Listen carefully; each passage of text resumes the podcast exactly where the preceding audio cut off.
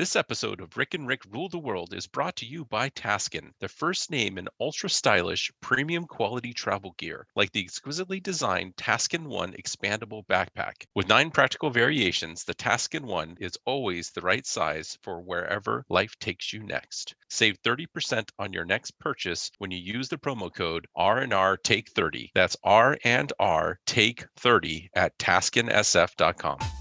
Next up, on an all new Rick and Rick, the Ricks round up each of their three favorite movies of the year so far. Plus, the December release each is looking forward to seeing the most.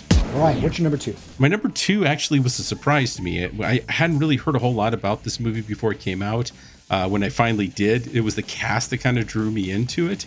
Uh, and then I watched it, and I, I just really, really had a good time watching it and it's Red Notice. Have you have you seen this one yet? Yes, yes. I just saw it a couple weeks ago. You know, and I, I think I think the reason this worked for me was very simply the cast. I mean, the story the story writing actually cracks me up, and I'll get into this in a minute. It was basically Indiana Jones. Um, but you know, you you've got uh, Dwayne the Rock Johnson, you've got um, Ryan Reynolds, you know, who played Deadpool in other movies, and Gal Gadot, who played Wonder Woman. You know, you have a little bit of an intersection of you know DC and Marvel kind of coming together with some of the some of the best actors and actresses from each of them.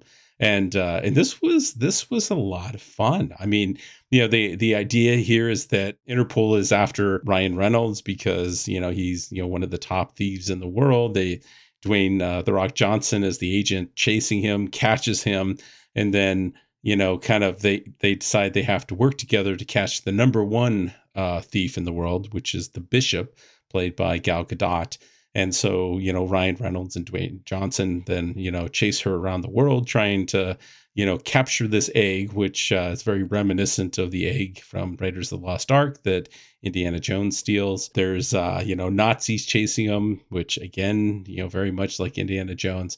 Uh, but you know, somehow it all just kind of comes together and works, and it kind of kept me on the edge of my seat, made me laugh a lot.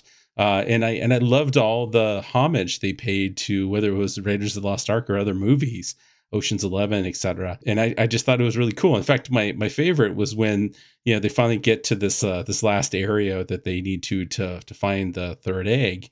Uh, and there's a box that's stamped top secret army intel 9906753 and when as soon as i saw that i thought wait that sounds familiar. And I, I looked it up and of course it was the the ark, right? It was the the ark that we saw from Raiders of the Lost Ark. Yeah, I didn't notice that, but that scene did totally evoke Raiders of the Lost Ark, which was fun. This movie didn't work for me that well. Wow. Yeah, I enjoyed it. I did. I laughed out loud. I but it took me a while to get into it because it was almost like Disneyfied. Like they were clearly being whimsical, like telegraphing this is family film and nothing serious is going to happen in this movie. You can have fun with the whole family watching this movie. For some reason, it just seemed so overt that it took me a while to get into the movie. Now, I loved all the sequences going through, like them escaping from the prison. That yeah. was a fun sequence there. I enjoyed the way they played off each other. I enjoyed Gal Gadot's villains outsmarting them, but I didn't buy the twist at the end that Dwayne Johnson and Gal Gadot's characters were in league together the whole time against Ryan Reynolds' character. So I liked it, but there were some things that kept it off my top three list anyway. Yeah, fair enough. All right. So my number two movie is The Free Guy. So this is a digital age Truman show, or maybe just a good version of Ready Player One. Uh, Ryan Reynolds again plays Guy, an NPC in Free City, which is a massively multiplayer online game. And Guy lives out his pre-programmed life. He's just, you know, an artificial AI who respawns into his bed anytime he gets killed in this very violent game. And somewhere along the way, he gains sentience and he decides to start making decisions for himself, becoming a global sensation in game and in the real world where he saves the metaverse that he lives in. Just a really hilarious movie. And I'd say that, you know, Ryan Reynolds is shaping up to be kind of a national treasure at this point, but literally, I just saw this last week. I guess he literally is considered a national treasure in Canada. So they hmm. even did a video, it's a funny video, go track this down, that is sort of celebrating him as a Canadian citizen. And so I'm, I'm not surprised at all. Guys like king of everything right now and taking up two slots in our top three movies of the year. You know, have you noticed how there's a set of actors and actresses who seem to be in every movie this year? Ryan Reynolds yes. is one of them.